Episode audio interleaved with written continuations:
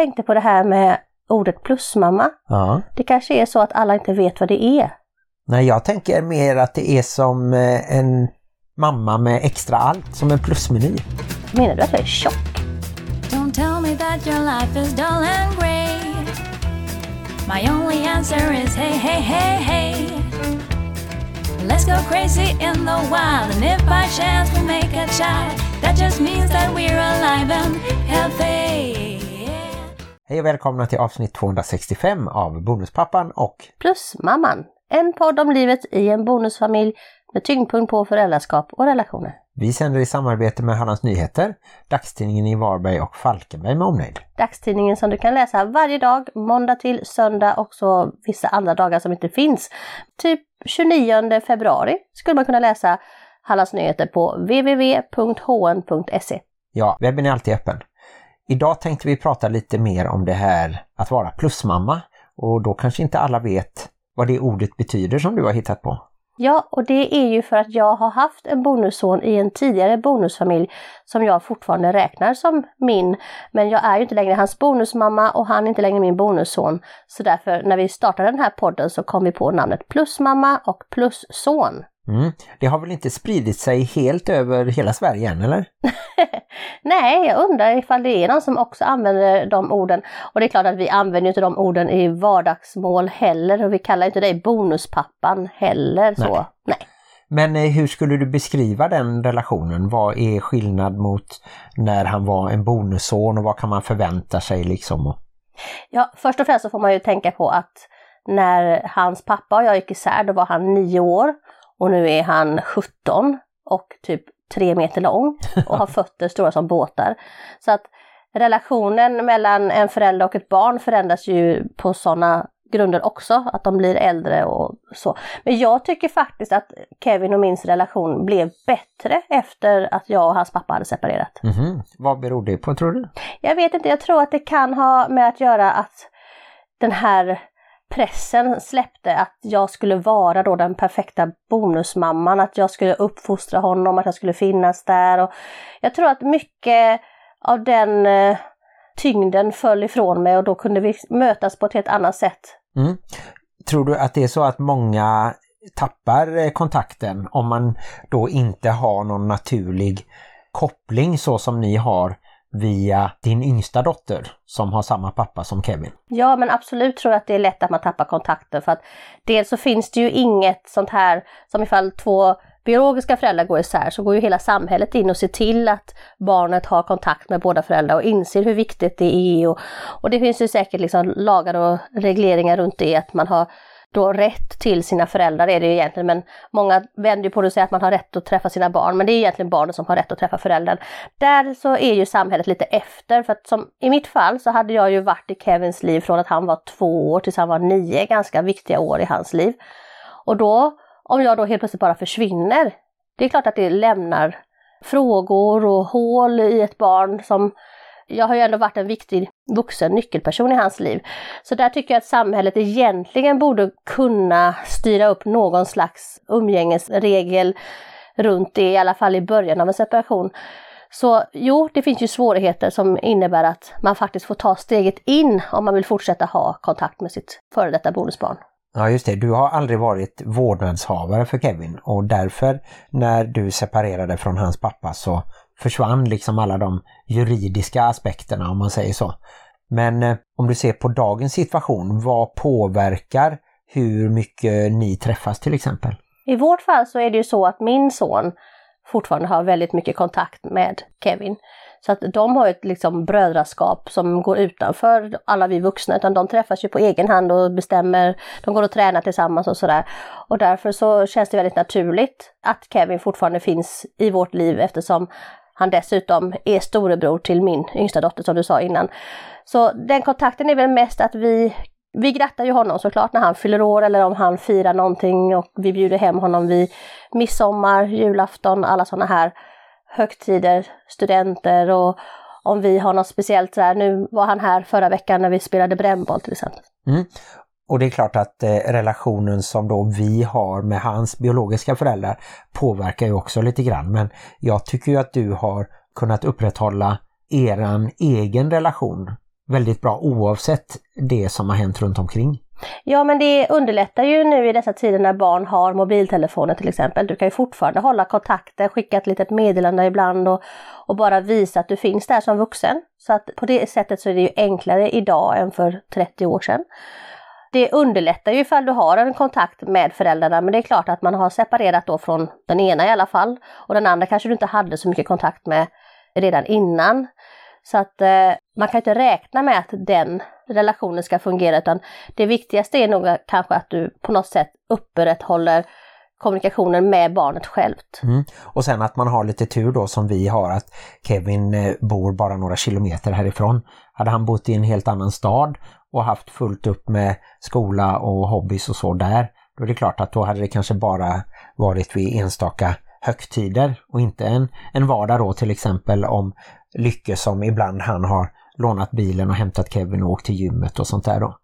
Men jag undrar också det, har du känt att det alltid är du som behöver ta kontakt med Kevin istället för att sitta och vänta på att han skulle ta kontakt med dig? Ja men absolut, jag är ju den vuxna personen så att det absolut åligger mig att ta kontakt med mitt före detta bonusbarn och i alla fall visa att jag finns. Jag, jag, kräver inte att han ska skicka tillbaka meddelanden, det gör han. Det är jättemysigt när jag får hjärtan och sånt ifrån honom så sjunger ju hela själen. Men eh, annars så tänker jag att jag ska fortsätta visa att jag finns där oavsett ifall han svarar upp eller inte. Det var min plan från början i alla fall. Och eh, jag är jätteglad att han visar så mycket att han tycker det är roligt att vara här och att han känner att han är en del av familjen och han är fortfarande en del av även din familj. Jag tänkte jag skulle fråga dig lite, hur kändes det för dig när du träffade mig som då dels hade egna barn, hade jag, och sen även då en plusson? Ja, men det tänkte jag också lite på att det kanske är ovanligt då att till exempel min pappa och min bror är med och ger presenter då även till Kevin. Trots att de på ett sätt inte har någon relation. Men jag har ju tack vare dig alltid sett Kevin som en extra plusson då eller som en extra medlem av familjen även om han inte har bott här så ofta. Vi hade honom i samband med att hans mamma flyttade så bodde ju Kevin en och en halv månad eller någonting sånt där på sommarlovet hemma hos oss och, och fick låna ett av våra rum. Och det gick ju jättebra och då hade vi extra nära kontakt och träffades varje dag. Så jag har eh, egentligen bara tagit rygg på dig och jag är jätteglad att mina släktingar också har välkomnat Kevin så att han har följt med oss till sommarstugan i Småland som min farfar byggde och som min pappa har tagit över och sånt här då. Mm, men det är jättekul. Och vi ska inte bara eh, stryka massa solsken över allting utan det har ju också varit så att vi har haft personer som vi har intervjuat i podden där de har blivit förbjudna att träffa sina bonusbarn sedan tidigare. Komikern Hasse Brontén, tidigare polis, han är ju välkänd. Han eh, hade en relation där han inte fick träffa sina tidigare bonusbarn som han hade bra kontakt med och som var två ganska små tjejer då. Och han lyckades väl då via deras biologiska pappa, alltså Hasses ex tidigare man då, kunna träffa dem på stan på någon restaurang och låtsas att det var en liten slump och sådär då. Sen så tror jag att eh, han har sen dess flyttat och blivit pappa igen själv och sådär så att eh, nu kanske det är svårare av de anledningarna. Ja, livet händer ju och det blir ju lite mer som att Kevin gick från att vara som mitt barn till att han kanske är som ett väldigt nära syskonbarn typ. Eller ungefär som jag tänker min brors tjejer och även din brors barn. De är ju alltid väldigt viktiga för mig och jag kommer alltid ställa upp för dem. Och jag tror att Kevin ungefär ligger där i hur jag räknar in honom på något sätt. Även om jag ofta säger att jag har fyra barn plus en, brukar jag säga när någon frågar hur många barn jag har. Ja, han är någonstans mellan eh, syskon och kusin kanske. Precis, lite närmare, lite närmare än kusiner men ändå kan det inte riktigt vara så att jag kan hävda honom som mitt barn. Även om jag gör det i hjärtat så kanske jag inte kan det på de grunderna att han faktiskt har en mamma och en pappa. Men han kommer ju alltid att vara väldigt viktig för mig och jag kommer alltid att ställa upp för honom om han behöver mig. Mm. Finns det någonting där du känner att du väljer att backa så att säga? Att du tänker att ja men här kan jag inte lägga mig i kanske eller här blir det fel att jag kör över till exempel hans föräldrar eller på något sätt eh, sådär? Alltså jag lägger ju mig faktiskt aldrig i nu för tiden. Jag kan ju inte liksom säga hur hans skolgång skulle se ut eller hans läkarvård skulle se ut och där backar jag ju helt. Så att det blir ju lite mer, precis som jag sa innan, att han blir som nivån mina syskonbarn.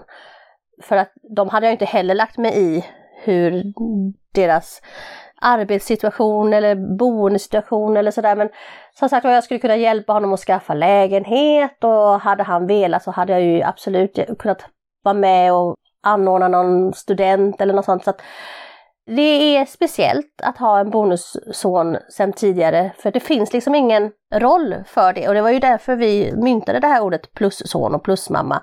Just för att man på något sätt ska ändå ha en roll i ett barns liv efter man har separerat. Ja, och för mig då som inte har sett Kevin växa upp och lärt känna honom som liten så har det blivit eh, annorlunda men vi har ju hittat en liten grej och det är ju att övningsköra.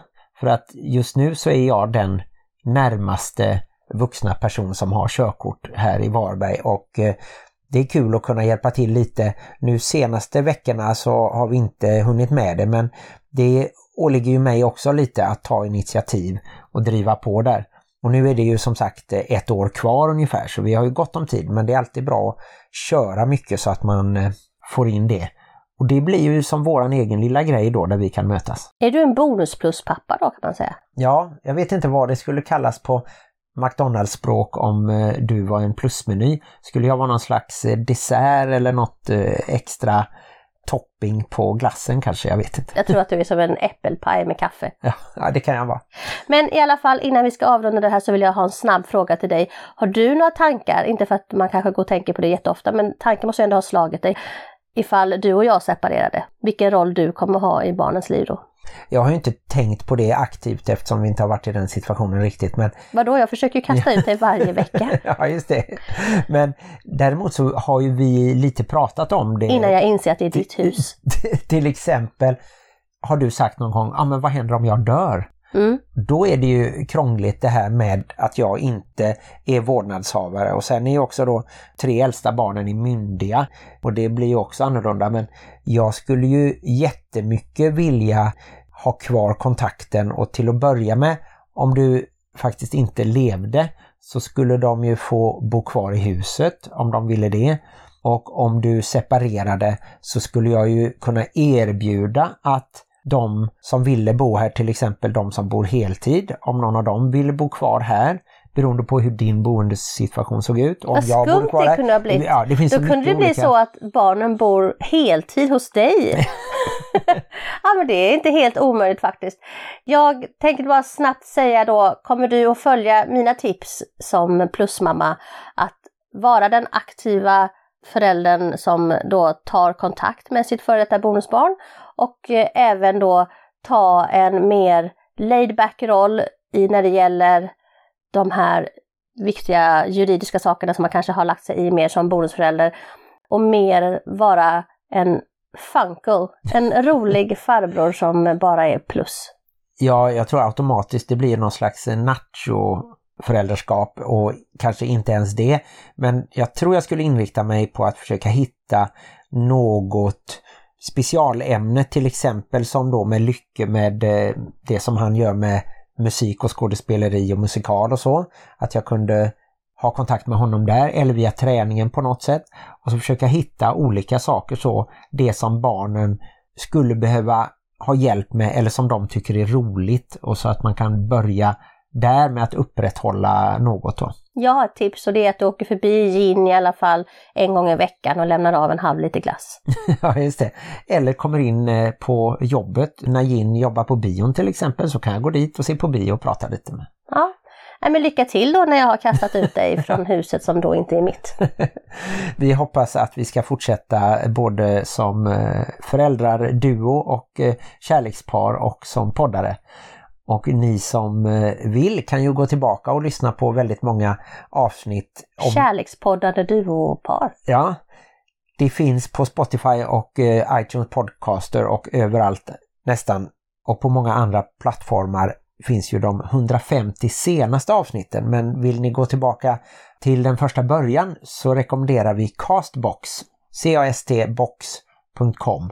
Där finns alla över 300 avsnitt sammanlagt. Gå tillbaka till begynnelsernas begynnelse där vi spelade in första avsnittet med små mikrofoner hängandes från ljuskronan tror jag i vårt vardagsrum på Västgötagatan. Ja, det minns jag. Det var roligt det också. En av de första gästerna var ju Emma Knyckare som nu är stor poddstjärna i Flashback Forever och Som nu är helt besatt av min man. Nej, jag bara skojar. Men hon har ju nämnt dig i flertalet avsnitt nu för tiden. Ja, senast då handlade det om en gammal artikel i Hallands Nyheter när hon hade varit på en lokal talangshow i Rolfstorp utanför Varberg. Men jag förstår ju faktiskt lite varför hon gör det och det är ju för att du hela tiden skickar bilder och artiklar till henne.